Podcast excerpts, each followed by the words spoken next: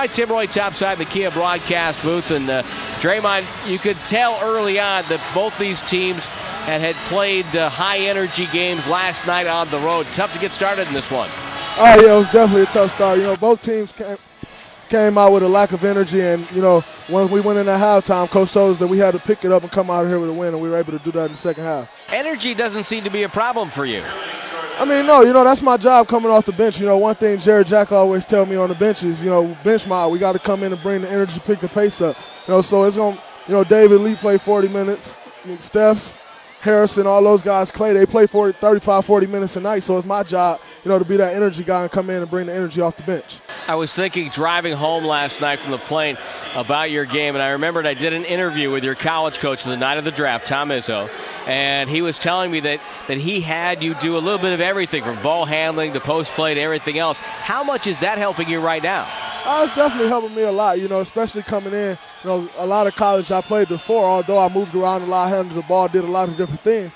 I played before, so coming into the league, you know, I've been mostly backing up at the three, playing a little bit of four. You know, that's definitely helping me out a lot. You know, being able to do a few more things on the court. Has anything surprised you so far?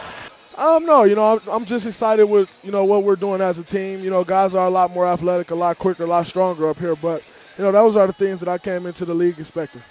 Kevin Love tonight is a guy you had to guard for a while. Tell me a little bit about that. Oh, very strong, great player. You know, you you can definitely tell why he puts up the great numbers. He always battling. He's never taking a play off. When you're on him, you can never take a break. So, you know, he's a great player. And, you know, watching him all these years, you can definitely see why he puts up the numbers that he has. And finally, how important was it for you guys to get back and get a win after what happened last night? Very important. You know, we felt like we could have went into Denver and got a win and we didn't we didn't come prepared. We our coaches prepared us, but we didn't play the way we were supposed to play.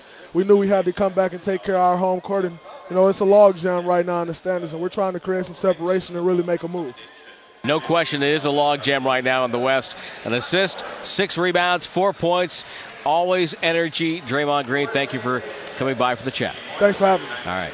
Draymond Green, my guest. And the Warriors win 96